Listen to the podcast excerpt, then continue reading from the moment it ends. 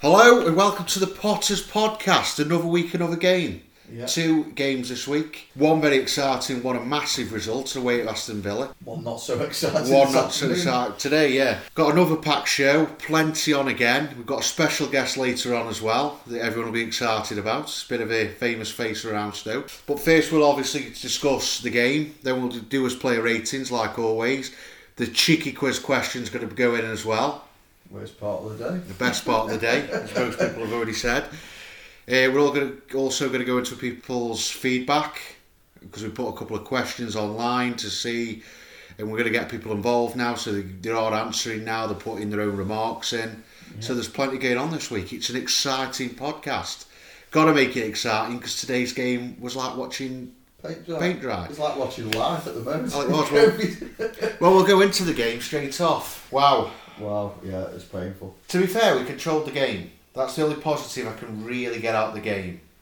We did control the game. We we passed it round quite well. We, we just still look like this look formation. This system isn't working. I don't care what anybody says. It could it'll work away. I think it will work away. But at home, we need more attacking edge. McClean needs to be on the left. Campbell on the right. Fletcher up front on his own, supported by Nick Powell. Yeah. Uh, uh, the thing is, most of us would take a point away from home. Defensively, you need to be solid away from home. And, and, and to be fair, I can't really say we weren't good at the back today. The goal, all right, we we sort of a bit sloppy before uh, we give away the corner. The goal's a good goal. There's there's no to me it's a good it's a good It was their only real chance, to be honest. Yeah. to be honest, Davies went off with a clean kit. But they did that for the majority of the game. They were just waiting. They were just sitting back and waiting for us. You come and break us down because we couldn't. We couldn't break them down. And the reality is, they had one chance and scored. And the thing is, we were that lethargic at times. They they had so much time to get organised against us. Very surprised we scored at all, to be honest. Well, yeah, to be honest, I didn't see a goal. I didn't see There was no creativity. We were struggling. But when Tyrese Campbell came on, things did start improving. We were breaking down the right hand side. And I noticed when we were watching the game that everything was coming through Campbell down the Yeah. right. He Yeah. was rushing the ball forward. He was trying to get in spaces. And he was cracking their defence open that had been very steady all game, really. We were at walking pace before. That's Both both goalkeepers had nothing to do today, to be honest. He, I mean, we didn't have a shot on target till the Nick No. Powell one. That was a bit of a scutcher chance. Well, it took a massive Very deflection. Yeah. Their goal was well taken. I can't think who it was with Djukovic, but somebody took it and it was a well taken It's a goal. good, it's a good header. There's no there's no doubt in that. And the thing is, Davies's full stretch. It, I can't really look at the goalkeeper in that situation. Like I say, I genuinely thought, come sort of that goal, I thought that'd win the game because it didn't look like any goals coming from either side before then. And Fletcher had a good chance first half at the stanchion with the crossbar. Apart from that, there wasn't a great deal really. Like you, like you've already said, I think it's a point gained really. Like I say, we were the better side really. I mean, if we won the game one 0 today, I think it would have been a well deserved win. Again, it's we defended okay. I'm very. It's this midfield that's worrying me now. Something that I felt comfortable with last season, all of a sudden now is looking a bit shaky. Kluk, we're not utilising Clucas. John Obi Mikel looks miles off the pace and really isn't bringing anything new.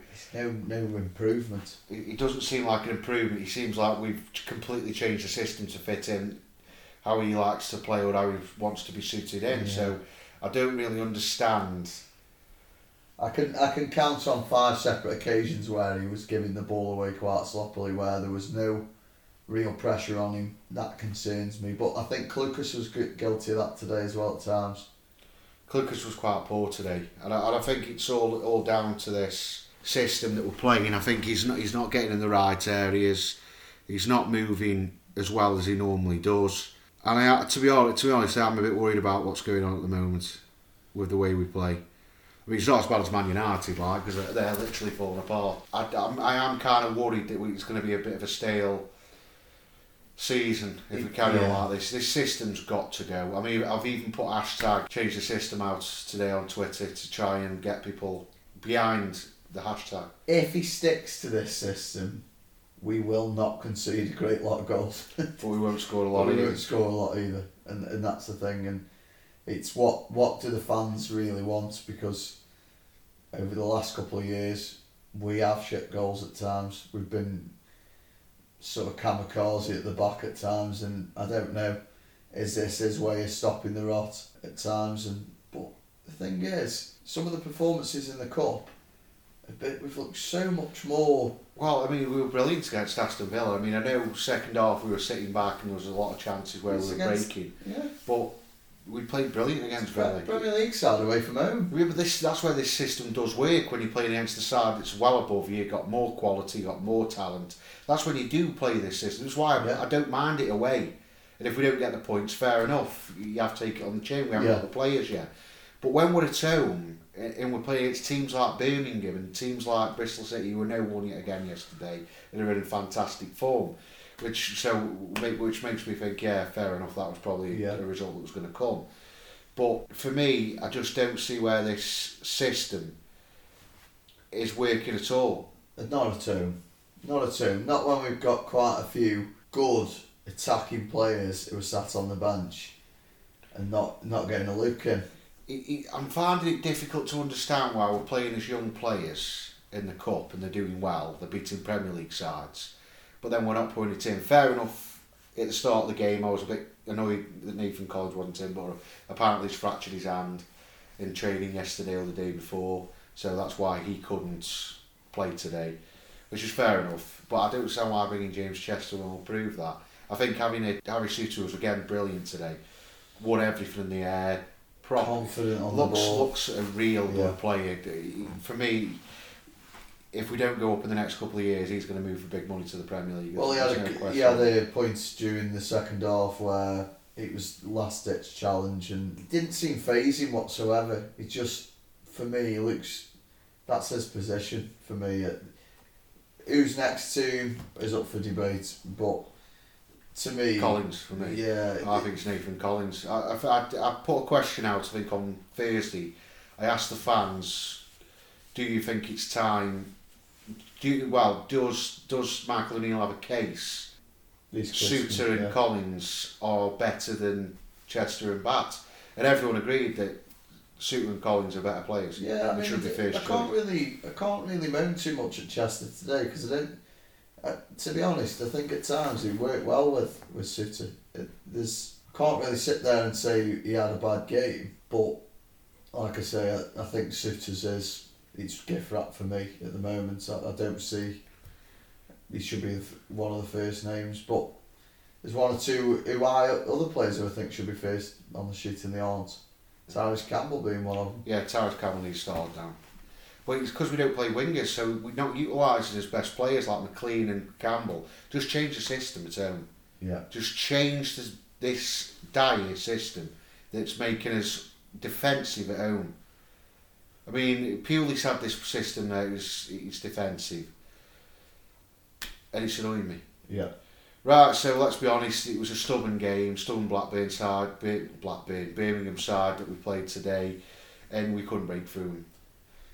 No, did it, the thing is, he's done it before when they've come down Stoke, where they sit in five at the back, Five at the and, back, and yeah. they just wait. They're just waiting, and they did that last season against us. yeah. And the thing is, the only real shining light they've got on their side was Sanchez. He was the only one who had any real creativity, could move, was getting the ball down. He was he was isolated, and, and the thing is, first off, you're looking at him thinking, these are these are beatable. These they're not. They're not. Sometimes teams turn up at Stoke and you think we'll do well, get anything today. well, it's they they aren't a great side. the thing is when you're playing for, when they're playing five at the back, you've got to have bits of skill or real quality on the ball to get round them and create chances. Yeah. And the fact is we didn't. Right, so we'll go into player ratings. Yeah, we'll start. Davies. Well, he had no chance for the goal, no chance at all. And to be honest, after that, he did nothing. There was he, he had Yeah, nothing. To, he, had, he had nothing to do really. Like I say, he went off with a completely clean kit. I, I don't think he had anything at all to He, do. cou- he had a cou- couple of moments where he had come out of his goal, which he does well anyway. He did it well Yeah. at Preston last week. If he's got to come out quick off his goal line, he's he's there. But like I say, the only chance they created was the actual goal. There was, Yeah, he did stand else, and that, and that was Yeah. sloppy to be honest from James Chester. Uh, I'll give him a six. Yeah, I can't can't go any higher than that because yeah. if he hadn't conceded a goal, it'd be a seven. So yeah, it's one of them. Right, uh, Tommy Smith pre- pretty much had Kristian Pedersen in his pocket, to be honest, but he wasn't forcing the issue enough. He wasn't because he played as more a winger today rather than a right back. I know they were slotting and going forward and backwards, but he didn't force the issue enough. He wasn't breaking enough and creating enough chances Crossing to cross it. poor as And his crosses were just Wayward. all over the place. I'm going to give him a five, to be Yeah. honest, Tommy Smith. Yeah, I'll go five. I d- didn't see any shining light in him today. Well, next player, a shame because we didn't see those incredible crosses like against Villa, and he was put in today to try and force his way into the squad. And to be honest, I think he let himself down, Yeah. and that's uh, Josh Tymon. There was mo- he had his moments where he was getting down the flank and he and he was and he was getting to the byline, but his final ball was Yeah, it Aaron was Lennon-ish. poor. It was it was horrendous. And there was a point second half where there was a simple pass to him and he literally just went straight over his foot and out for a throw and and you're just thinking get- do the simple things right as well, Josh. Do, do you know what I mean? You, you can't. I felt a little bit sorry for him at times because he had no real outlet at times. Fletcher kept dropping deep, leaving Gregory on his own. He was getting balls in the box. I saw three or four that didn't even touch any of the box. Went straight Yeah. past them. But to be fair, they weren't in the box either, were they? I mean, I, I'd, st- again, tactic-wise, I don't understand why we've got two big big men up top when we've got no one behind them supporting them. It, it, you're just onto it. It's the system for me. It doesn't work unless he's going to bring Campbell in alongside Fletcher to try and put a bit of pace in to try and move the ball a bit quicker and all that stuff. For me, though, from a coaching perspective, you should not have one of your strikers crossing the ball to your other striker in the box, which Gregory did for Fletcher in the Yeah. second half. If your wingers or your midfielders aren't doing that job, Yeah, they aren't sporting quick enough. They aren't, they aren't, they aren't getting up the pitch quick enough, and that's the problem I'm looking at. Tymon was doing his best to get up and down, but his crosses were poor because everything in the first half was coming through Tymon. yeah, But his crosses were terrible. They were Yeah. going over. Then he did two that were over and no any other man. And then his other one went down the ground when they're all like, I want it down the air. yeah, So it's poor decisions. I'll give him another five. yeah, I'll go A with that. sloppy performance, really. Like I say, he ran up the chan- channels well, but the final ball was poor. Right, James Chester. He won't want to see that corner again. No. Shouldn't be in.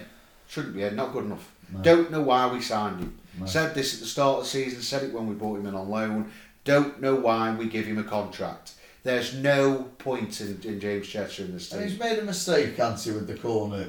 But in fairness, for the for the majority of the game, he hadn't done a great lot wrong during the game. I can't really sit there and say he had a terrible game. But if that was Nathan Collins, that would have been Eddie Clear. Yeah, We saw that against Villa. He was absolutely all over him. Every time they broke forward, Collins last ditch tackle, interception, getting his head in the right place. He's just a better player. Yeah. And it's frightening for me that we've got academy players that are ma- massively better than two centre backs we brought in to Yeah. be so called first choice. Frightening. It's absolutely frightening. And to, to be honest, today Chester nearly cost us cost us a point. He, he was poor for me. yeah, He, he did nothing wrong, but he did nothing else either. And the only time we needed him was when he needed to head that ball away. He, he was watching his man. yeah. Can't do that. He's 30, nearly, nearly 32 years of age. He's, been, he's, he's played over 400 games, over 50 caps for Wales, and he doesn't now read a ball. Yeah, I mean the thing is, it, it- uh, to me, the only reason he's played is is through that injury. Yeah, he's I, I can't see Yeah. why he'd get in it after the, performance in the week from. The only Collins. thing I'm hoping is to give him a one year deal. That's the only thing. I know I don't think it is, but I'm hoping they've given him a one year deal. Ta-ra, what we should have done at the start of the season, I'm going to do at the end. Ta-ra. Yeah. It's quite obvious I'm not a fan. Yeah, yeah. There's quite there's quite anger in your voice. Yeah, there. I'm not a fan. I'm really not a fan. Uh, right for me, player of the game, Harry Souttar. Yeah. confident, bring the ball forward, won everything in the air. For me, got him next. We've got a centre back now. We've we've got a solid young centre back that we can build from now. Yeah, and I wouldn't. I'd do everything in our power to make keep him happy as well because he, he's he's ready now. He always great. He's He's, he's, for me at the moment, till Collins comes in and proves himself in the championship, Harry Souttar's our best defender. He's ready. He- I think he's the next Ryan Shawcross. I really do. Yeah. Watching him play, But not only that, he's got the creative style. Today he was spreading passes left, right. They were breaking from them. Just does everything simple. I I just to me, he's not he's not that player who needs to be in and out. He needs to be in now, in and staying in. At the end of the day, I understand why he's chopping and changing a little bit with these cup games being on a Thursday. But that's it now till But- December. Yeah, now it's league and that's it. And, and let's let's get him in and keep him in. Yeah, for me, man of the match for me today. I'm going to give him a seven. Good performance today from Aristide. I thought he was Yeah. I'll I'll, I'll go He, seven. he, he didn't go any higher because of the clean. She didn't get a clean sheet, and plus, you know, I, I think that the other defenders let him down, which is ridiculous. The experienced players are letting him down, and to be honest, I think he's our next captain. He's a chance to be the captain in a few Yeah. years. He is brilliant play. Just before we continue, I really wish I'd took that bet with you because it's now six one to Tottenham. Like I said, eight one, didn't I? Yeah, I said eight one. Bye bye, Solskjaer. over six and a half goals. Yeah, I told you. I had a feeling eight one. It's coming in. Wait till I see Sprowy on Saturday. yeah, it's Monday. Can't wait for tomorrow now. Right, so we move into the left wing back we brought in to play left centre back, which is Morgan Fox. Um, he had a good chance first off. I mean, it was it was one of the chances that uh, was created for Fletcher where he's he's sort of gone round two players. To me, had a shot. If it was him, he- he'd sort of gone on a driving run with it and then squared it. And I don't know, at, at times he he looked a little bit more lively today than I've seen in previous games. But why have we bought him?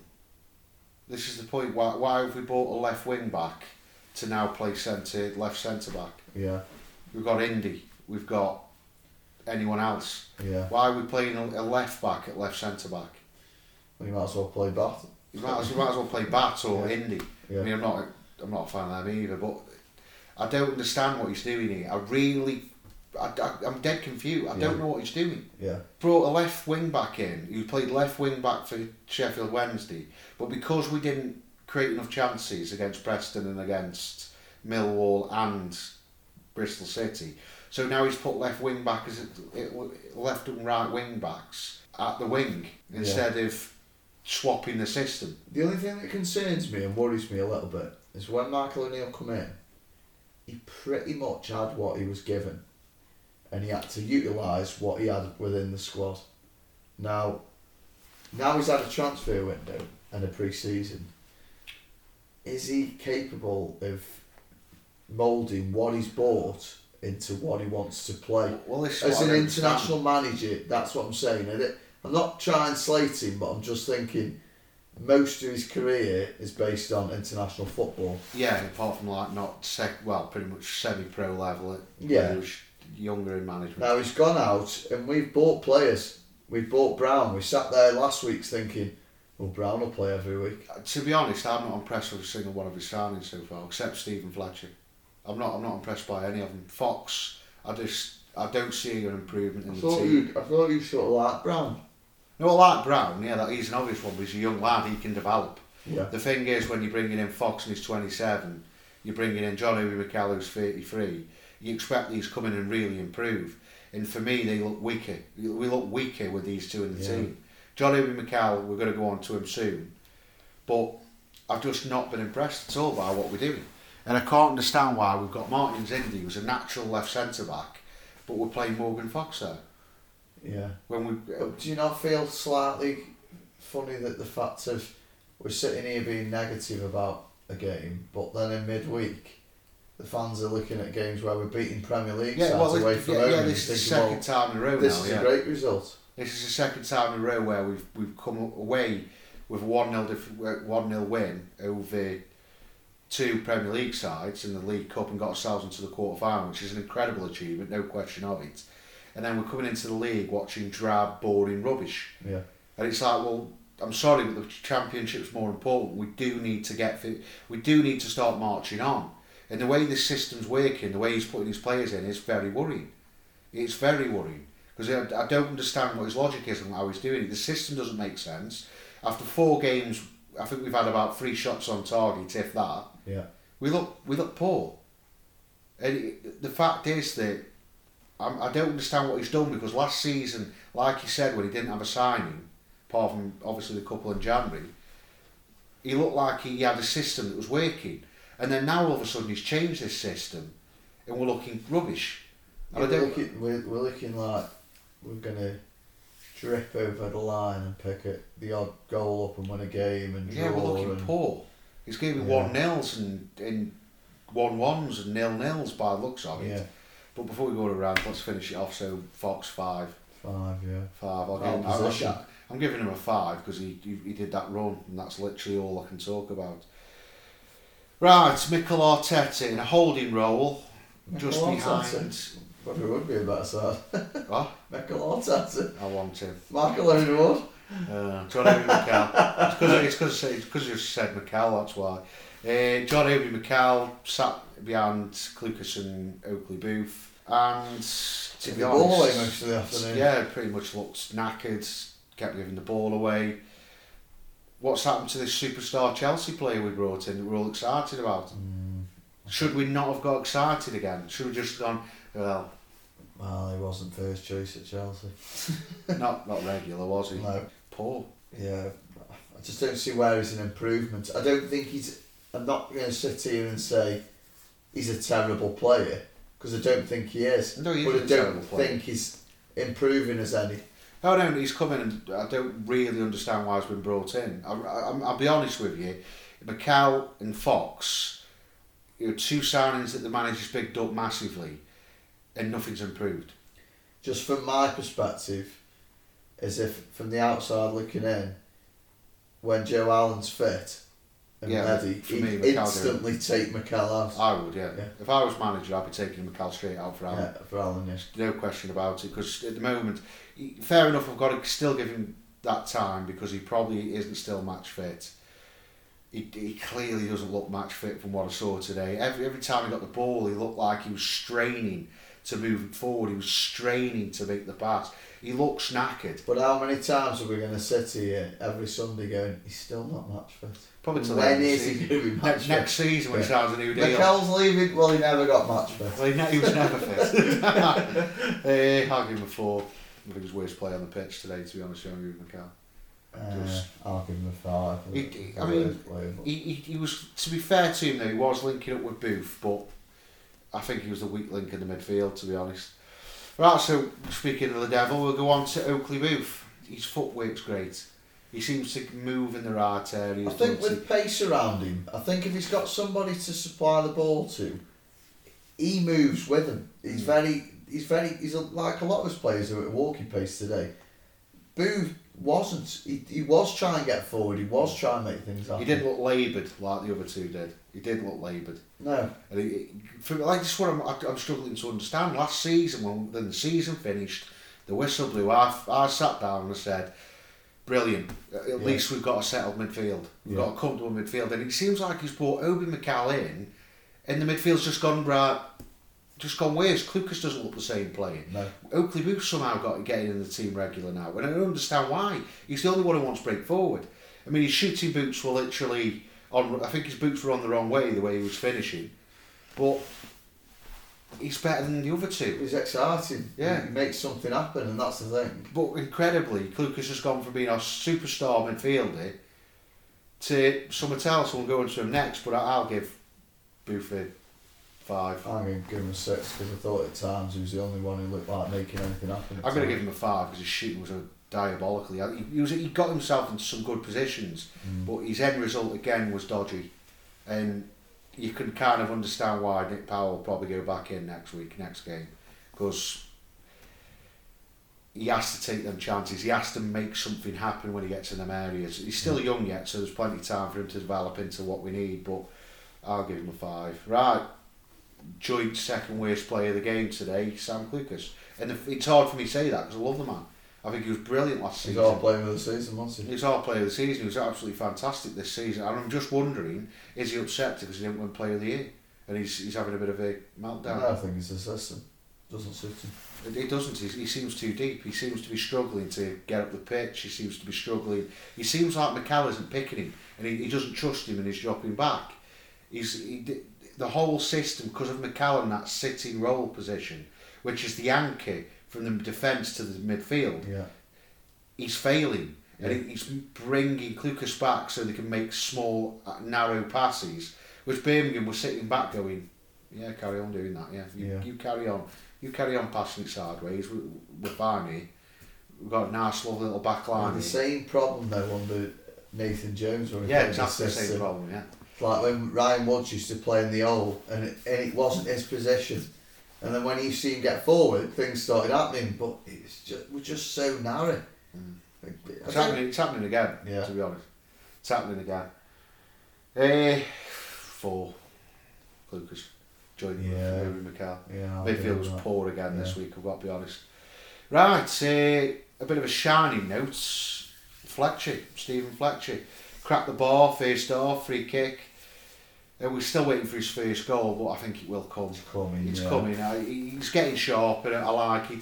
I think the problem of problem today was obviously the partnership with Gregory. I just Didn't don't. really work. I just yeah. don't think it works having two big men up top. But Fletcher is the only up, up top player that I'm impressed with so far. He's got season. he's, he reads the game very well and he's got a trick or two in him and I just think he needs somebody alongside him a little bit younger, a little bit quicker, who's going to make them little runs when he's making these little one twos and these little back heels and flicks. All these little But- flicks. I think it's because he's grown his hair to look like a Spaniard or an Argentinian. I thought it was Zorro at first. Yeah, he's, he's gone he's gone like the old Italian greasy look, anti to Yeah. try and go, hey, Ramon, no, that kind of stuff. It's good, good to see though. He's been playing well, to be honest. He's linking up, he's working well with what he's got. But again, he's having to drop deep because the midfield aren't supporting yeah, because they are too deep. and he's got the ability to make something happen. Yeah, so he's he, the he only man to, to be back. higher up the pitch Yeah.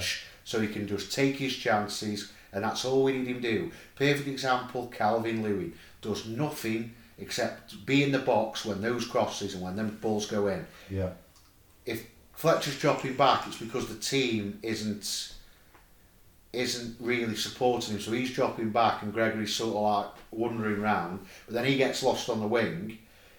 It's a mess at the moment, and I think Yeah. it is down to this system. And I tell you what, if Michael O'Neill doesn't change it, I'm worried for his future. To be honest, I am. I'm generally Oh. worried for his future if he doesn't change the system. I said before, you should ban that system at the door. if Yeah. you. No chance. Eh, I'll give him a seven. I thought he was good. Yeah, I'll Yeah, I think with he- he- He, was, he- he was he, he did well. Apart from taking his chance, he, he was good today. Right, Lee Gregory had a, another chance late on that he spewed all over the place again. Open goal, header as well. Yeah, uh, clocked with the post himself instead of Put pretty much the putting the ball in the net because it was literally the goal and nothing else. All at the post. Uh, and then, yeah, t- uh, give himself a good knock off the post, wasn't he, as well in the, in the first half. Yeah, it took a right clat- clatter. Kept moving onto the right wing for some reason because obviously was, there was no movement around him. Get him out now, to be honest. I didn't like him last season. I still don't like him this season. He's so hit and miss. He's so hit and miss. And he, he No, drives he misses, him he just misses a lot. Yeah, he misses a lot, but he, he, he can be a bit of a fox in the box now and again. He has composure. He is he has good. He's good at holding the ball up. His movements to the right, trying to get the ball in. The most accurate crosses of the game, to be honest. Yeah, there's that. There's one part of his game that is good, but sorry, I just don't. I'll, I'll never. No, I'll I, never I don't rate two- him. He's not good enough for where we are. Everyone keeps forgetting we're in the Premier League for ten years. Gregory isn't good enough for what we want. No. And especially with the small links to Daniel Sturridge, there's chance we might be getting in. We're desperate for him. I've got to be honest. Yeah. I know he's got injury problems, but if we can get him over the door, Well, he wouldn't. He wouldn't have to worry about injury problems at Stoke because we don't run. So yeah, he's only got yeah, to he's- walk. He's, just going to walk and sh- shoot every now and again. uh, four, no five. I'll give Gregory because at least he did. I, I can't say I had a te- He in wasn't front of goal. In front of goal, he was Joss. But as far as his hold yeah, his, play goes, play, his his work work rate rate, and everything else, he's- It's why he's so frustrating because he's like eighty percent off being a top, a, good player. He's, Yeah. he's not far off. It's just he, he misses sitters, and he, he, it's fa- it's fair enough when you had Sneeby and Fuller together because they were a great partnership because Sneeby was one of the greatest players going for knocking the ball on and holding the ball up. But it didn't matter that he missed sitters because Fuller went and took his chances when he set him through. Yeah. So he, they worked together lovely. Lovely. Absolutely, beautiful human being, Mamady Sidibe. Right, Powell, substitutes, came on, came on the 72nd minute. We went jumped in a bit early there. did that. A bit, bit fast Powell. Powell came off, uh, came on for Boothe. right place and right time substitution. I, I'll give him credit for that substitution. We, we needed him at that time. Yeah, it was good. They were a good double substitution, really. Even McClean, yeah, he's off. He's not. He's another one who's not match fit, but he still made a difference. He's still chasing every ball. He's still getting amongst everybody. He's still because he's strong as well, and, and he'll cause problems. And like I say, Powell, we looked slightly scoring as soon as he come on. The thing is with Powell, and I keep saying this, he, he does nothing. He's, he's a bit like a luxury player. He does nothing, but he's always in the right place. At that time, at yeah. the right time, and that, that's what I've got to say about him. The thing is, when I look at him, I don't think he's a midfielder.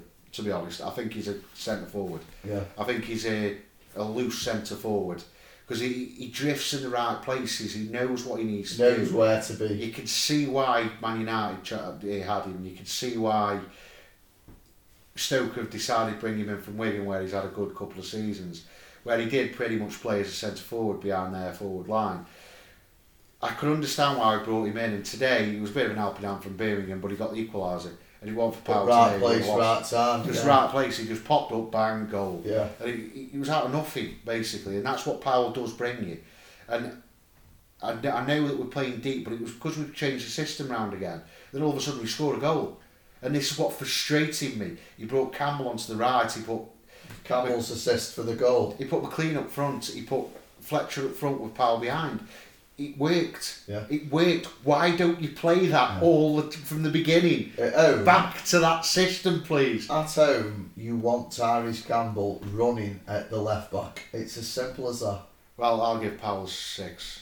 I think he. Well, no, saying I'll give him a seven. Yeah, give, he, took, he was only on the pitch for a while, and he Yeah. took his chance. Oh yeah, goal. Gerard. Yeah, Uh, he played, performed well. Right, so same time as well, 72nd minute, Campbell came on for Gregory, which, to be honest, I was cheering at at that point. He, he made the difference he did when he came on, Tyrese Campbell. Yeah, he he, he, he was so creative, breaking down Dropping right. his shoulder, Every- step overs. Some couple of beautiful bits of trickery every now and again. He needs to be on the pitch every Yeah. week. Get this system out the way and let's start getting this proper Yeah. system in place and going for it. Because the thing is, now we've got Collins and Souttar at the back, hopefully from the next game onwards. We're going to have a centre back pairing that's only going to grow, only going to get stronger. Don't need to play free at the back of that system. Let's get Fox out as a left back so we can start judging him properly. Smith on the right, Campbell in front of him, McClean on the left, and let's sort this midfield out as well Yeah. and get Mikel out and probably bring Powell as a Well, more I think attacking Mikel area. might even flourish it. Is that it's a normal midfield? Not until he's fit. I think he should be playing the cup matches till he gets some shots self sharp in the under 23s till that sharpness comes back. Yeah. He's wasting the ball too much and it's causing our midfield to drop deeper and Yeah. deeper. And it was a big problem today. Better sides might have punished us today. Yeah, basically. Yeah. So uh, I'll, I'll give Campbell another seven. He, he was Yeah. he was great today. Campbell was when he came on. And again, you're looking at it. He changed the system, and I thought when it, if it wasn't for Gregory, we could have won the game. If he took that chance, we could have won that game because of the system change to Well, be you, look, you look at the time of the substitution. If Campbell had come on at sixty minutes, Yeah, that's what I mean. Do you know what I mean? Then you got half an hour then. And then, of course, 81st minute, had, add some real aggression and late energy to the game, which was James McClean when he came on for Josh Tymon, Yeah. which was deserved as well, because to be fair, Tymon was struggling getting up and down consistently, his crosses were poor. And McClean did come on and, and give that aggression that we needed up the top end, pushing us forward, getting some great movements in, and a couple of good crosses towards the end as well. Yeah, I think with Tymon, I think he is probably a better suited, suited player away from home because when there's always a bit more space away from home. Most teams at home don't sit back like we have today. They go for it. They want to win. Tymon will have pace to burn him away from home, and he did at Preston at times. We had so much space going down that flank at Preston because teams will pl- at home. They open up Yeah. and and the thing is, he will do well. McClean's a bit of a different player. He's got more. McClean, he's, he's, power. he's got aggression. He, Yeah. he just smacks down that wing Yeah. and moves you out the way. Tight games, McClean will battle. He- He'll battle you through, and that, that's that's why I still believe he's still first choice. I still say it like I do now and again. I think when Tymon does get a bit more strength behind him, he gets a bit older and a bit more used to playing. He will overtake McClean by the end of the season. Yeah. But at this moment in time, we need McClean on the left and we need Campbell on the right. We need to go back to the system we were playing last season, what was getting us wins. because if he carries on like this, he's going to lose his job. Simple as mm. this, because we'll turn on him. I know what the Stoke fans are like. They will turn on him because this is poor. It's very poor. And I know we've picked up four points, which is great, really, for how poor we've been playing. But it needs to improve. It really does. Right, subs not used. Butland, Batth, Brown, and Thompson. Butland's pretty much gone into. Well, we've heard re- reports today that Butland and the Angus Gunn situation might actually be happening now. Free transfer swaps each way. yeah. Nice player to sit on the bench, player that might think he's number one, but he's not going to replace him Adam Davies. Could, I've heard that it could be a loan with a view to permanence Before Angus Gunn. for Butland because Birmingham are entitled to a percentage of the sale, so he's got to go for a fee at some point. Um, because they've had a Oh, percentage not on it. another player out on loan, for God's sake. Yeah, but it's a view to permanence. Yeah, So- but if he doesn't do well, they're going to send him back again, aren't we? And then we lose him for nothing. Get him sold. Yeah. If you don't sell him, stick him on the bench. No, I'm in no rush to sign Angus Gunn. Let's No. let's be honest. Right. So uh, Michael O'Neill overall, I'll give him a. So, will give him a six. I'll give him a six because the system was poor at the beginning, but at least he made up for it by changing it and bringing his, his subs worked, and he got us an equaliser and almost got us a win. So I'll give him a six because of his substitutions. Right, next bit. It's question time. oh no, It's the serious question time. Right. I've been told I'm not allowed a pen this week Not allowed a pen, so you've got to figure it out. because I can't keep clicking it. yeah, after last week, I can only apologise, people, for his annoying antics. Uh, right, so this player played for Stoke City on the left side, played with Javier Zanetti, Samuel Eto'o, Wesley Sneijder, Kevin De Bruyne, Andy Carroll. How am I supposed to do this without a pen? Well, you know, I've just told you the players. You see, I you've got you've got you've got named the Stoke City player now that played with those players. They're all quite recent as well. Quite a recent player. So he's played with Hull, Javier Zanetti, Kevin De Bruyne, Samuel Eto'o, Wesley Sneijder, and Andy Carroll in his past. He's the curveball, Carroll. Oh no, he isn't. No, he isn't. I think I know who it is. You think you know who it is? Yeah, I think so. I think, to be honest, it's an easy one this time because my original one was actually even easy because I asked four people at work and they all got it within five seconds. Yeah, So I was like, I think ah, I know who it is. You think you know who it is? Well, you can tell me in the next bit then. Yeah. Right, so we've got a special guest in a bit, but first we're going to talk about the transfers because it's near enough done now. We've only got a couple of days. Tomorrow is it? Tomorrow, Yeah. still not enough leaving in my eyes. No. I'm hoping there's going to be the last ditch and seven players leaving Yeah. in one kind of go. Um, I've still got a feeling Daniel Sturridge will be signing before the window finishes. Mm. I've got a feeling he'll come Stoke. Is he still down Kidsgrove? He's still training with Kidsgrove at the moment, yeah. He was very heavily linked to Sheffield United, but as Rhian Brewster signed for them this week, it looks heavily that they're not interested in Sturridge as much anymore. So Brewster seems a more likely uh, investment anyway, a better investment. that's them. exactly what Bournemouth said about Solanke, and look what happened there. so it, it's one of them where I don't know. There doesn't seem to be a lot of stuff happening on players leaving, apart from obviously the rumours today of Jack Butland, Bauer and Bimmy, nothing at all. I, I think. Ince is the one at West Brom, which is a bit of a strange one. Well, that was last week, and it's gone quiet since. Yeah. I think they were trying to get a cheeky little two, three million pound deal over the line. Which, to be honest, I'd let him go. I'd probably let him go for three, four million. To be honest, Yeah. at this point in time, just get him out the door. Yeah. But it's one of them. And there's, there's still time go yet, and, and I still think there's still can't finish yet. I still think there's maybe a Well, couple on loan, maybe a couple on loan coming in. Because to be honest, it's quite. If you want to con- contend with this system, then for me, a couple of players need to come in Yeah. to improve this. I hope not. I hope that this isn't it for the season. I really do. I don't think anyone will come in personally. I think if anything happens, people will go. I think people are going to go, but I, I still have a feeling Daniel Sturridge might sign. I think Sturridge is a big shot in the dark. I do. Nobody's training in Stoke. It's a big clue, really, isn't Could it? be on his way crew. Why would you crew? Let's be honest, they can't afford anything. Well, we're in lockdown minute. They've had a COVID scare. Uh, yeah, I think um, there's a chance on Sturridge. Nothing on Byron Bimmer, which I'm not, not surprised at all about. I can't see them going anywhere anywhere near soon because they're just I've got a sneaky feeling Gregory or Vokes might go as well. I think there's going to be a couple of shocks in this in this yeah, close time. I think there'll be a shock leave. I do. I think Butland. I'm hoping Butland's done, but again, if it's a loan, we can't loan. He's only got one year left on his deal. We can't Yeah. loan him out. No. So it's got to be it's got to be a permanent deal. It can't be a view to pay him because at the end of that year his, his contract's up. It's got to be a fee to it then. So it's got to be got to be a fee involved or something. it's got to be a swap deal or Yeah. or but saying that, I mean only Stoke could get relegated with a player that's worth twenty to twenty five million, and two seasons later looking at getting rid of him for nothing. Oh, it's only Stoke.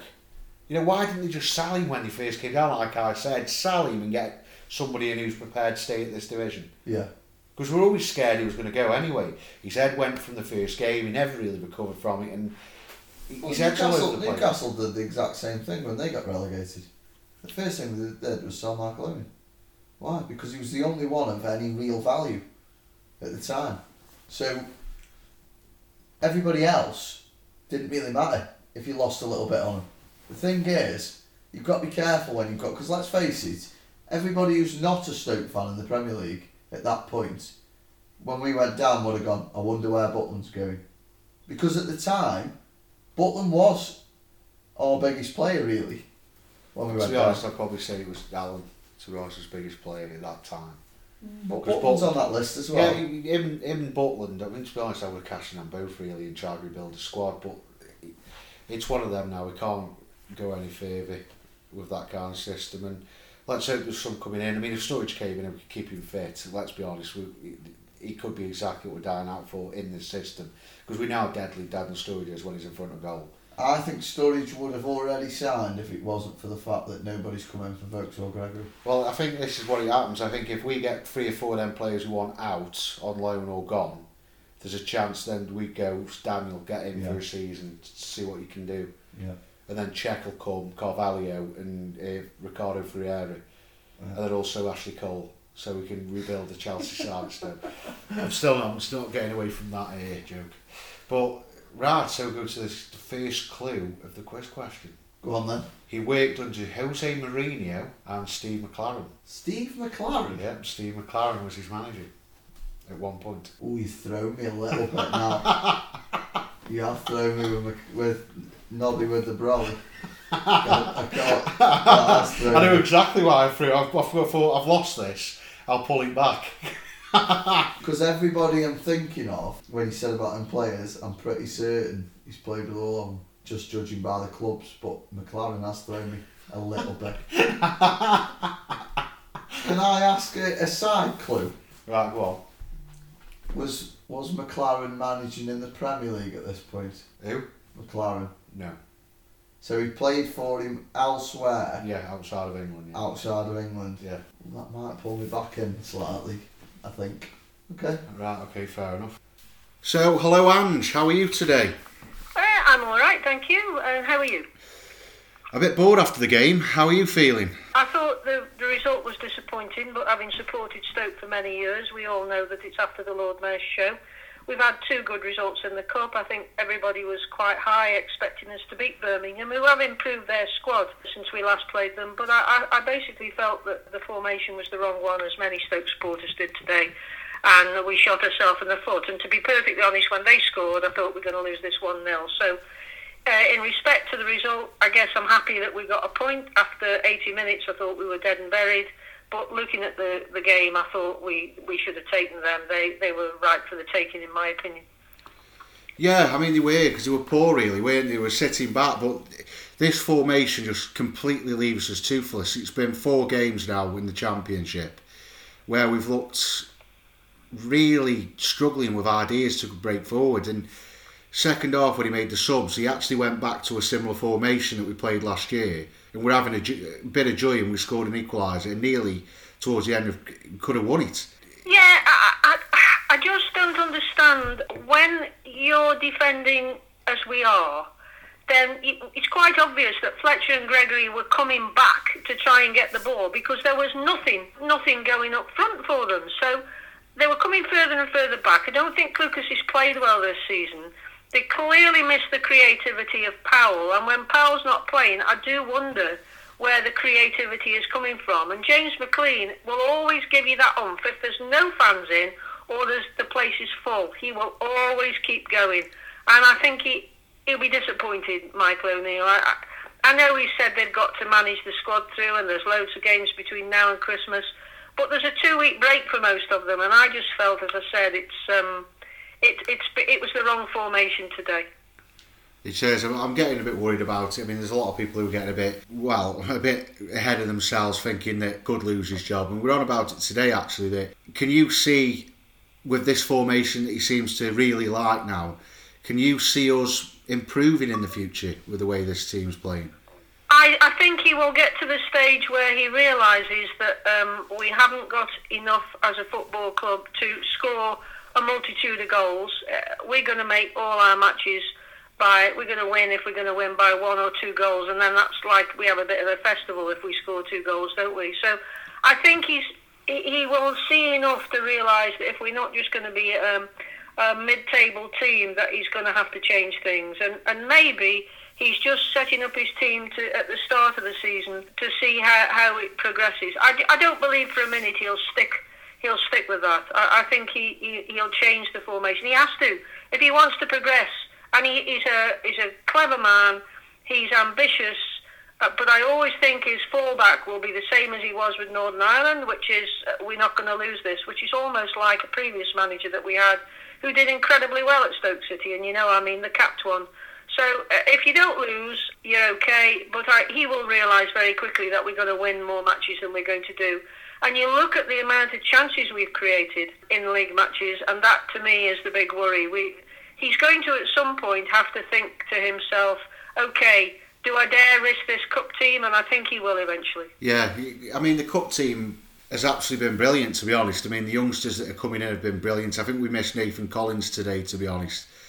And yeah, yeah, we did. I mean, he, he got a cracked bone in his hand, and um, I'm sure that was just the the little the little bit left that meant okay. Well, he played a full game, even though Harry Souttar played a full game, and I think that would be why he thought I'm not playing them both. Now he's got a, a, a damaged hand, I won't play him. So I understand that they're both young. But eventually, you know, people are young enough, they're good enough. If they're good enough, they're young enough, and that's all that matters. And I, I do think he will change the team in the coming weeks. I think those two might be our centre back pairings. You look you look at the goal we conceded and it was again a very poor goal to concede. Yeah, to be honest, it was one of the most experienced players we've got on his back line today in James Chester, who I'm still struggling to understand why we've signed him at this moment in time when we've got two incredible young players that are coming through. Fair enough, we've still got Ryan Shawcross, who we, we still aren't sure if he's going to be fit or not, or has any more future as a professional player. But I don't understand how we've brought two experienced centre backs in. These two young players that we've got coming through are actually far better than the experienced players in every way possible at the moment. I mean, Collins' well, performance. I'm, I'm a bit like yourself. I, I, I don't see what James Chester brings to the party that we didn't already have. There'll be a lot of people from Aston Villa that, that would disagree. I don't see it but Michael O'Neill likes him. I didn't. I wasn't a big fan of Jordan Thompson when he got in, but Jordan Thompson was a revelation in the last couple of matches he's played. So let's just hope we see something with James Chester soon enough. I've still got a feeling that with a few days of the transfer window to go, if it's domestic sales and purchases and loans, if there are going to be any sales this year, I've got a feeling that he might still be trying to couple of, bring a couple of players in. I'm sure he'll want a couple of more, but of course that will depend if we can get a couple out. Yeah, yeah. Well, there's been heavy rumours over the last two weeks which don't seem to be going away on Daniel Sturridge. Now, what, what are your feelings on that signing?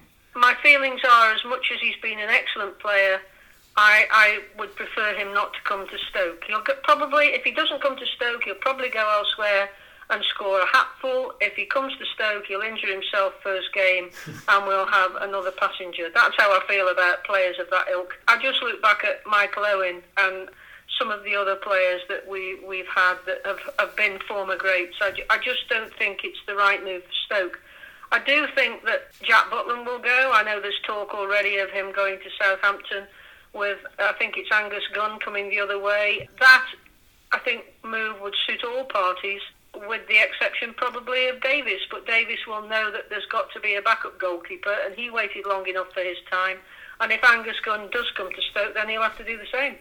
Well, yeah, to be fair, because Angus Gunn isn't going to get in that in that number one shirt. Well, he can wear the number one shirt, but he isn't going to be the first choice at the moment because Adam Davies has been a revelation, to be honest, over the over this and season. And you know especially. what? I, I, sorry to talk over you, but I think one of the reasons Stoke improved so much was because the defence felt confident. Jack Butland's been an excellent goalkeeper and probably will be again, but his confidence is probably minus rock bottom, um, even worse than whatever rock bottom can be.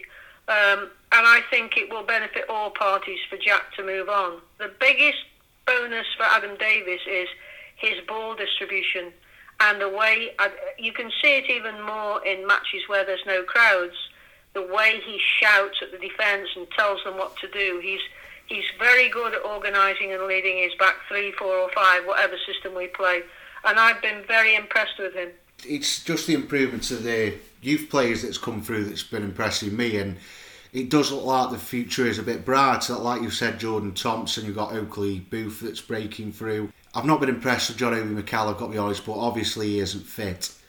Um, what do you reckon to the forward line? Do you think this is probably it for Lee Gregory? Do you reckon there's a chance that he could be going? Because I can't see this, understand this two big men at the top because I think it is pulling the squad out of place in many ways. And I, I can't understand why Campbell isn't going in there because he's got that bit of trickery. He's good at breaking forward and he takes chances as well. If you give him half a chance in the box, he'll bury it. And I, I just don't understand why he's not playing. There's, there's a lot of things at the moment I'm not understanding with the way Michael O'Neill's picking or using the squad that he's got available. Like, for example, playing Morgan Fox as a, a left centre back rather than putting Indi there, for example.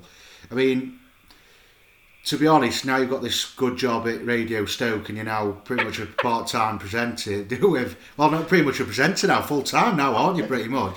Well, um, you know, I'll leave you to decide whether I'm any good enough. Oh, you're good. Don't worry about that. You are good. You're better. Well, get that in the podcast. Don't edit that out. Uh, no, that's gone now. Liz, Don't worry about. First thing gone now. um, so, how are you? How are you enjoying your new role with BBC Radio Stoke?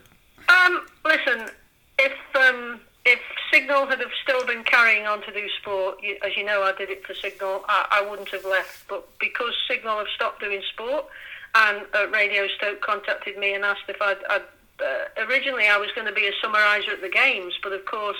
Uh, that changed, and people like Nigel couldn't go to the games, and it was nice to hear Nigel again today.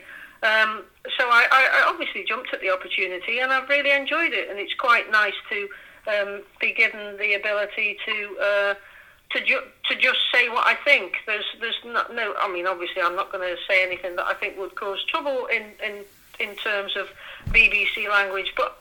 Just things today, like speaking to people uh, like Gary Mellor, who I know quite well. I feel in a position where I can, I can ask things that maybe some of the other people can't because I know the personnel a little bit better. And it does help when you when you know the personnel. And uh, I thought Gary was quite interesting today when he said um, that Tom Edwards was still young. I think he said he was 21. That his time will come, and um, that he was very pleased that people like Lasse Sorensen had gone out on loan to get to get experience. And Harry Souttar's a perfect example of that. I thought Harry Souttar did very well again today. He didn't put a foot wrong midweek. And he's obviously learned his trade by playing in a lower division.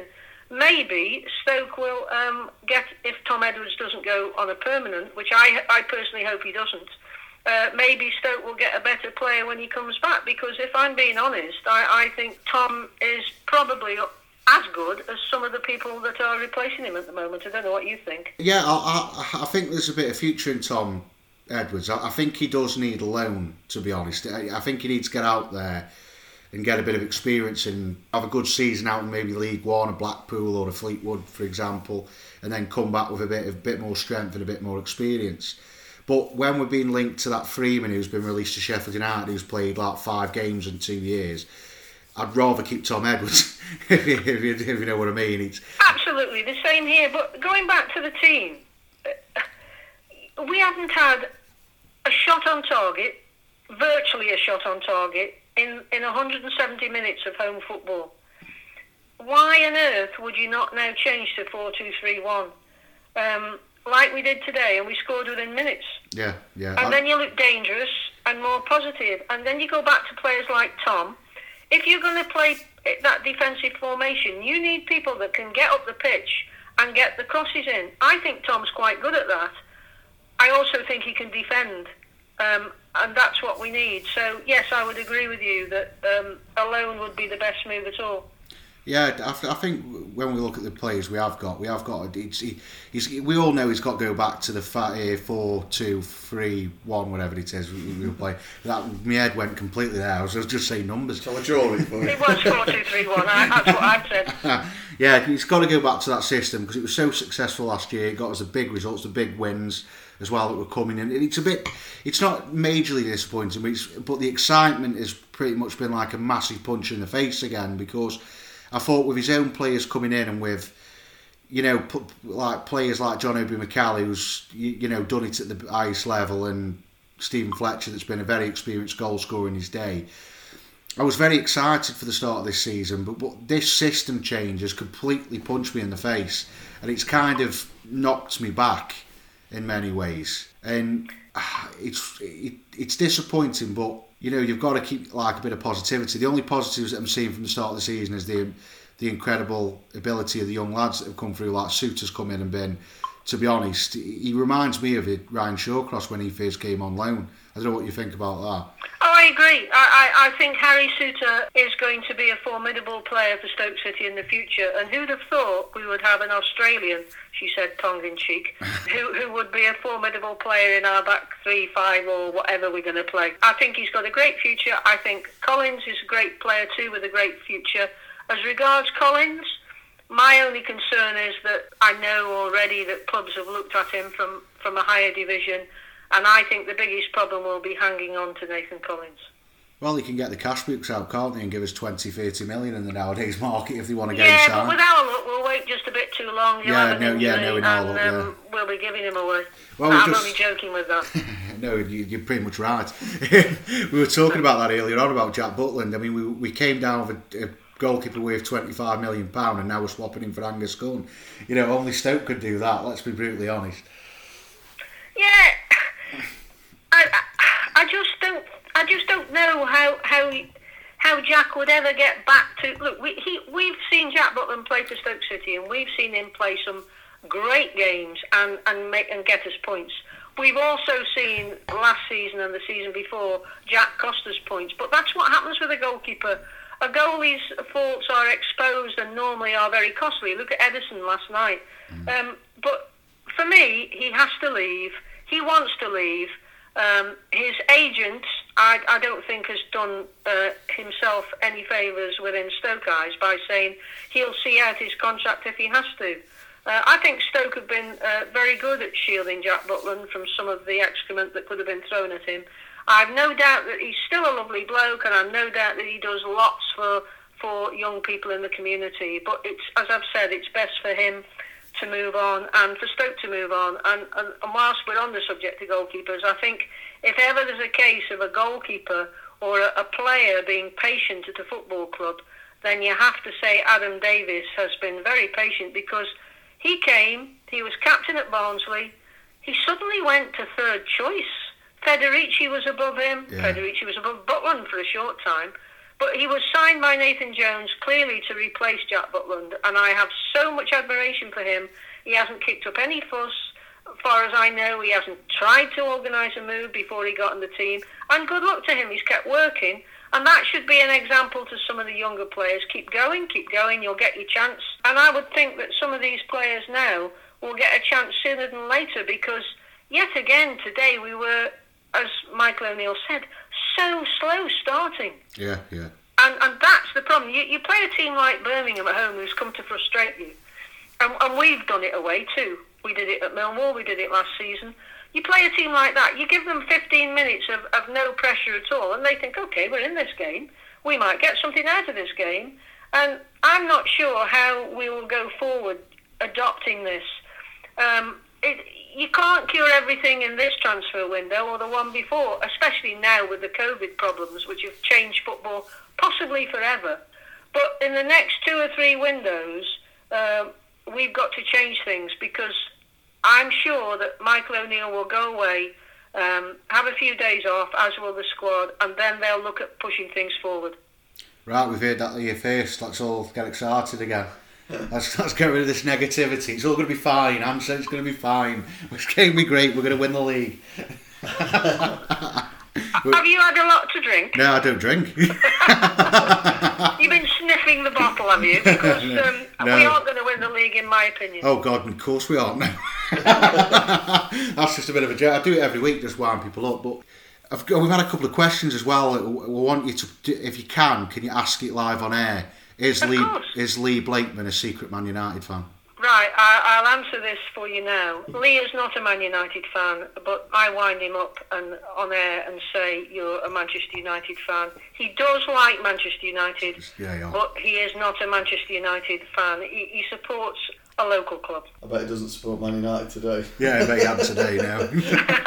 I know. I'm. I, I- you know, I, I saw Gary Neville saying he can't believe we've sunk this low. Well, it, nobody was saying that when Tottenham only beat us by five, I not know, yeah. six. We hadn't sunk that low. Yeah. So what a shame, eh? It- I'm, I'm saying no more about that. And it does doesn't matter about Liverpool as well because it doesn't matter whatever they ever say, we still beat them six one, so it doesn't matter really. does it? That's true. Shall we end the interview here now and just all go and rejoice in that? And that was a negative Stoke side. No, it wasn't. I'm only joking. that, that was that deal I'd never go. No, I'll never leave me that day. That was Steven Gerrard's last match, you know. yeah, yeah, I know. He, he was crying. And we let crying. him score. No, we didn't. We, we did.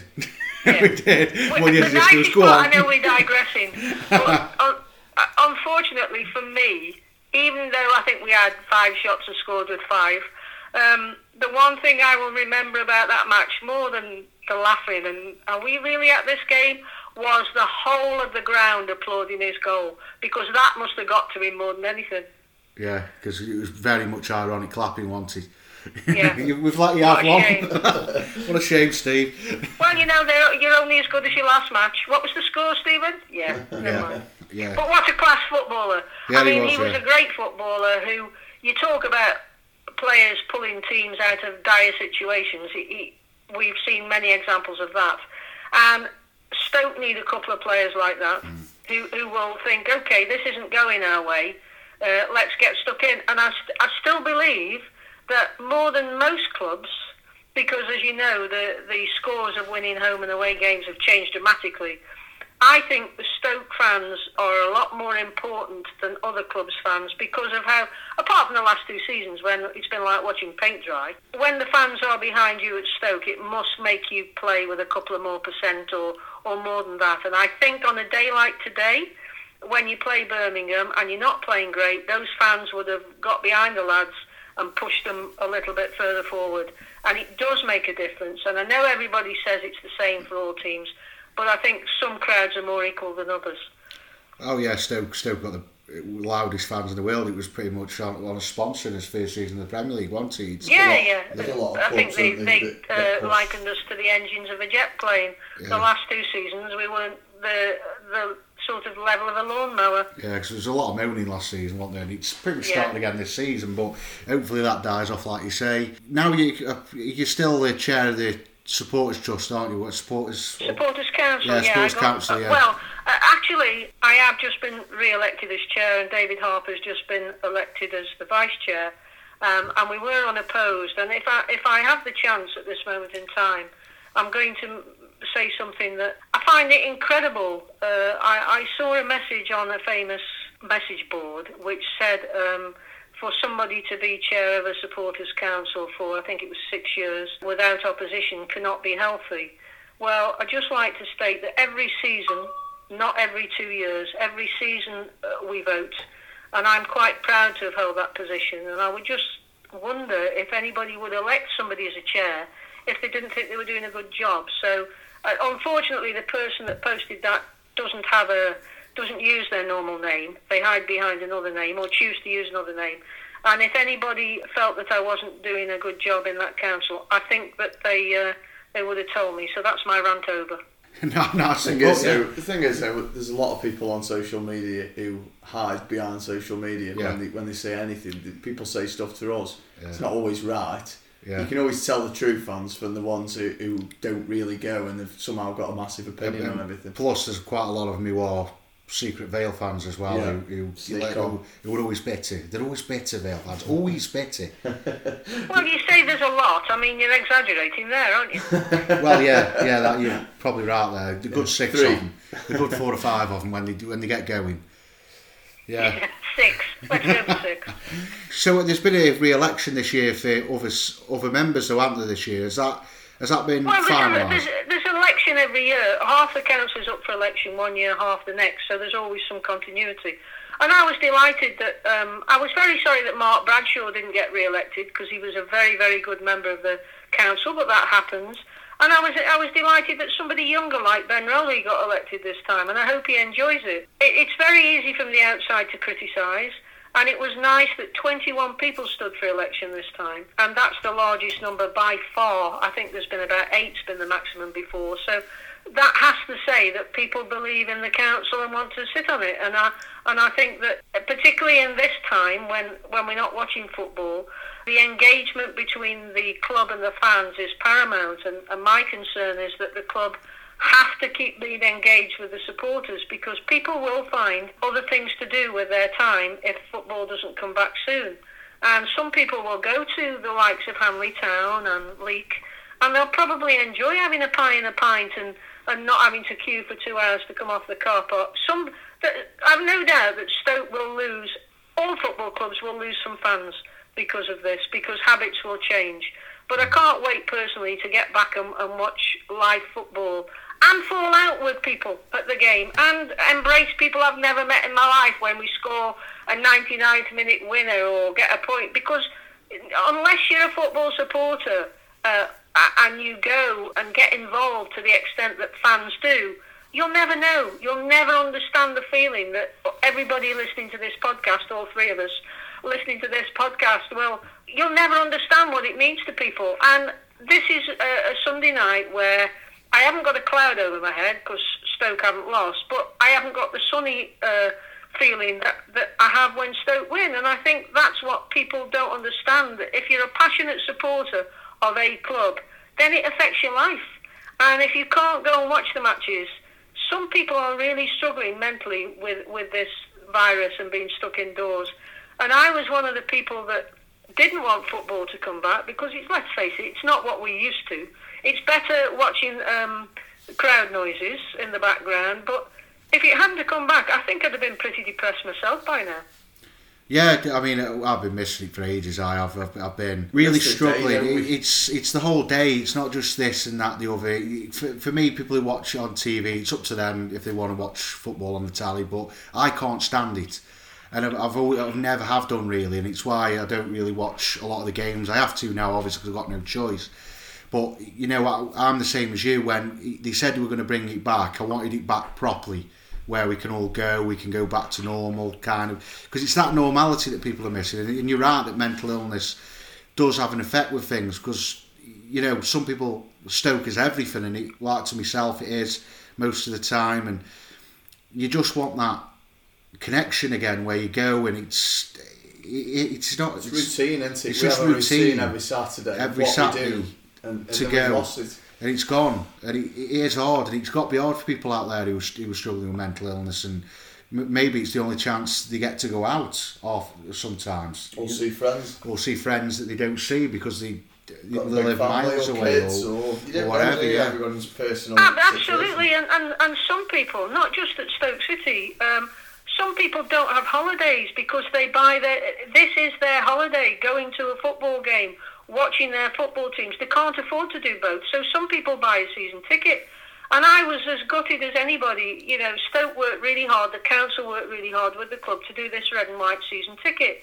And the nice thing was, every club throughout British football complimented Stoke on having the fairest policy, and that was going to be a fantastic situation where you got to see half the games. Now, I do worry with COVID. I mean, we had Crewe in the farcical situation yesterday of having a having a match called off when people are there.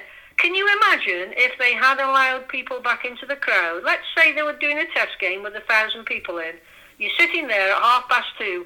You're desperate to see your team, and then all of a sudden the game's called off. It, so, so until the place is completely safe, I can't see fans going into the stadium. I hope I'm wrong. I do think that the weather this year will obviously get worse, and I do think that will have an effect on, on COVID coming into to the situation where players aren't allowed to play. I personally uh, was saying earlier that if the weather gets really bad and the COVID situation increases, let's have the winter break for that. But then if you're a player and you're training, it's really hard for these players. Uh, everybody says, yeah, they get paid a fortune, but it's just the same. They're just human beings. If you don't know what's happening from one week to the next, it must must make a difference to, to, to how you perform. And Stoke have got to um, work really hard on the mental side of the game too, all football clubs, because you just don't know what's going to happen. Yeah, it's like shooting in the dark, isn't it? And it's like we got Yeah. that red and white season ticket, which was really good. A I mean, masterstroke, in my opinion. Yeah, it is, yeah. It was a brilliant idea, especially the fact that our seats are saved for next season. yeah, that's as the well. that's, the best that's bit the of it. key Yeah, bit, really. that's the key bit because we we decided we weren't going to go for it because it, there's more to the day really for us when we were going for it. Yeah, but that but that little bit about saving your seats Yeah. for the following season was the best idea I've heard of Yeah, Stoke yeah, that we're going to keep a seat tickets because Well, that's what's important to fans, and, and, and that's the nice thing about having the council talk to the club because, yes, look, there are. I, I'm under no illusions that if the club don't want to do anything, they don't have to because it's it's a private business at the end of the day. But they do listen, and why do they listen? Because it's in their own best interest. Because once you alienate fans, you're not going to get them back.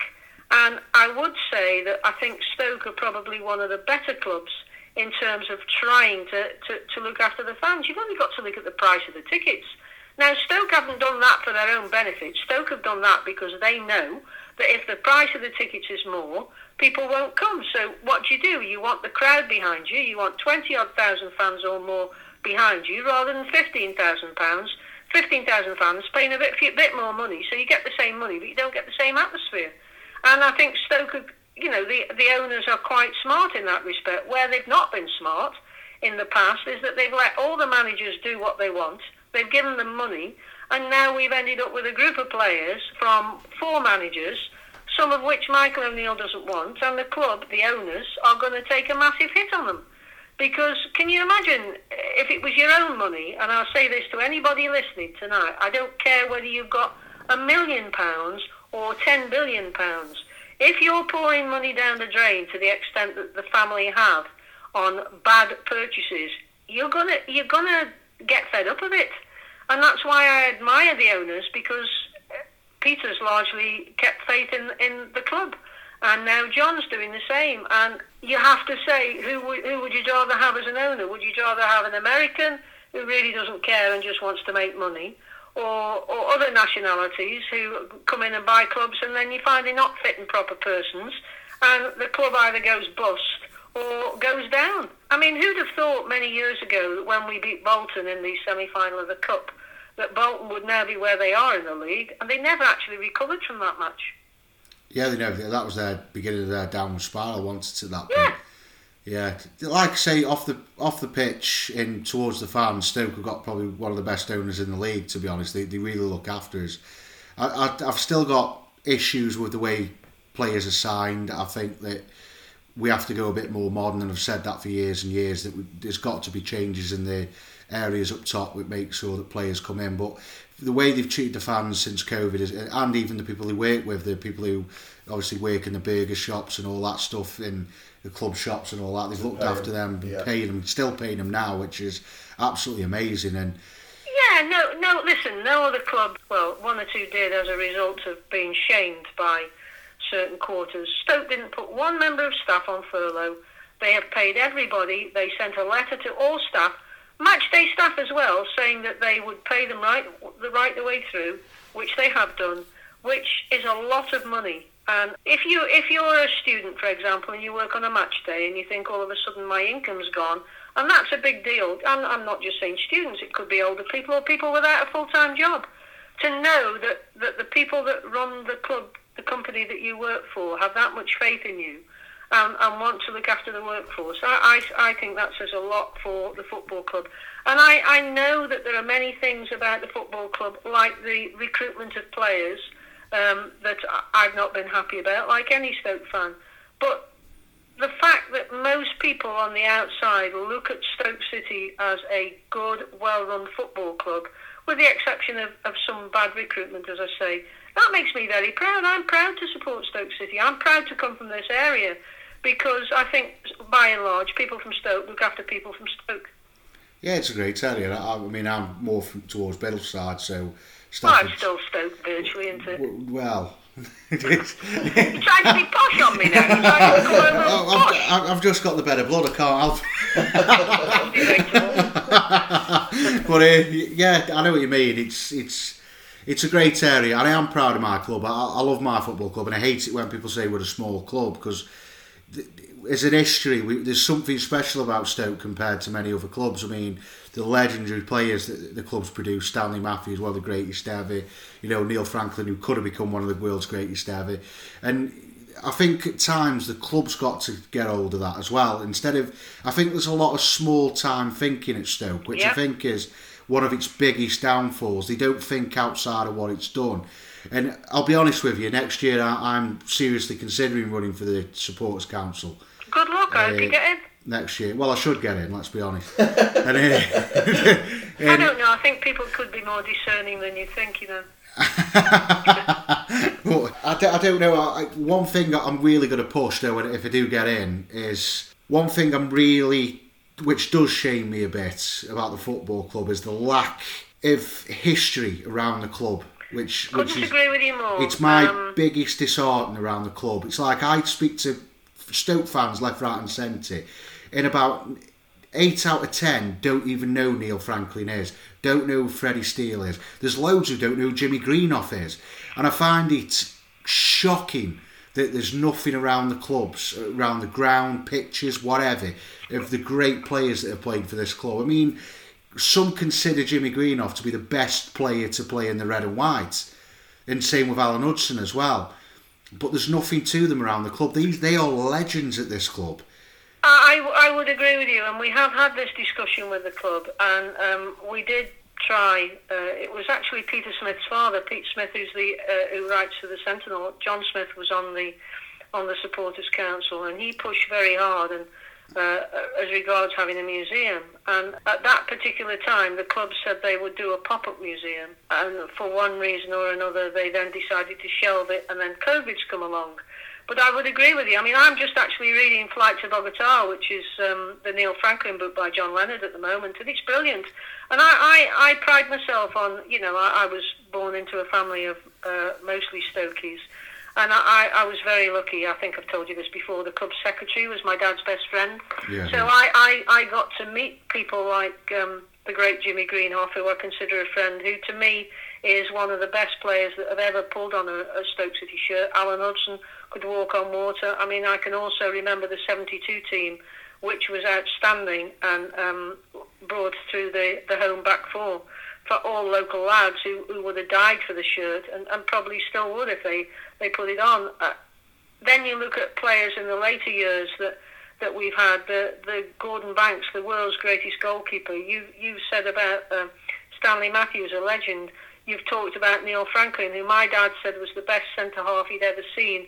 And if he hadn't have gone on that flight and gone to South America, Neil Franklin would never have got the caps. We had Tim Coleman, the only player ever to score seven goals from the wing. You could go on and on and on about great players. Frank Soo, the first Chinese, Chinese uh, origin player to play in, in the Football League, played for Stoke. There's yeah. so many legends. Yeah, Radcliffe, and to me, to me, you're right. There, there's it might be a Stoke thing where you just get on with it but another thing that might, people might find controversial is that you look at the people in positions of power, and this is nothing against them as people. Uh, the vast majority of people in charge at Stoke aren't local people. So just maybe it doesn't matter so much as much to them uh, as, as uh, about our past. Maybe that's the point. And the other thing you've got to remember is that a lot of younger people think football started with the Premier League. And when we got relegated, some of our supporters had never seen Stoke outside the Premier League, and it was a big shock to them. Um, but like you say, I am very proud of Stoke City. Whether it was founded in 1863 or not is irrelevant to me. to Well, me, it's a big it is topic, founded in another show, that. 1863. it says that on our badge, and the first offices of the Football League were in Stoke. So um, I think we've got a lot to shout about. There's, there's a lot of history at this football club, and the, the, I mean, we created penalties. I think it was. Uh, I think offside was created as well. Extra time, I think, was created in, St- at Stoke Yeah. as well. So it, the, the the history at Stoke is frightening compared to other clubs. And when I tell other like plastic Liverpool fans and plastic United fans, they, they don't understand that there's more history than Man United. Fair enough, they've won trophies, and that's all they ever think about because that's why they're glory hunters because they're in plastics because they just see trophies. Oh, I'm the best, and they don't understand that it's not about that. It's about following a club. It's about seeing true history. And fair enough, we've only won one little League Cup, which is heartbreaking, really, for how long we've been in the top flight and, and the sides we've had in the past. But for me, the, the club does have to do more, and, the, and, and it, I don't care if Tony Scholes has to read me every day. If I get in that job, I'll, I'll, I'll make sure he knows. And, and the thing is that you know we've got this lumbering car park that drives me potty, which just causes problems, mayhem, everything. It causes all this mayhem. This car park. Get rid of it and build fan zone and put Well, some it's quite statues interesting. up. If the club had, if the stadium was being built now, Stoke would only be allowed one car park. Uh, it would only be necessary to have one car park. So I hear what you're saying, and I agree 100%. And while you're talking about plastic fans, what a great day not to support Manchester United and currently Liverpool. And Oh, I won't spoil it for everybody. Oh, wait but till plastic tomorrow. fans will be melting at the moment. Oh, wait till tomorrow when I go work. They'll be hiding Oh, somewhere. they'll be hiding Hey, from me there's tomorrow. time for Liverpool to turn it round. Let's hope not. But, you know, they're two down at the moment, so they go sport it for you. Oh, dear. well, yeah, you technically have, yeah, 'cause we weren't watching the game. So we're recording a podcast, but yeah, that's that's even good news. What a day! Even though we only drawn, we still watched United get battered, and hopefully Liverpool lose six now. Yeah, but there's a difference, isn't there, with Stoke You look at the football table though tonight, and um, the the championship table, which is after all the only one that matters. Yeah, And, yeah. and and you look at that and you think, okay, we've played four, we've got five points.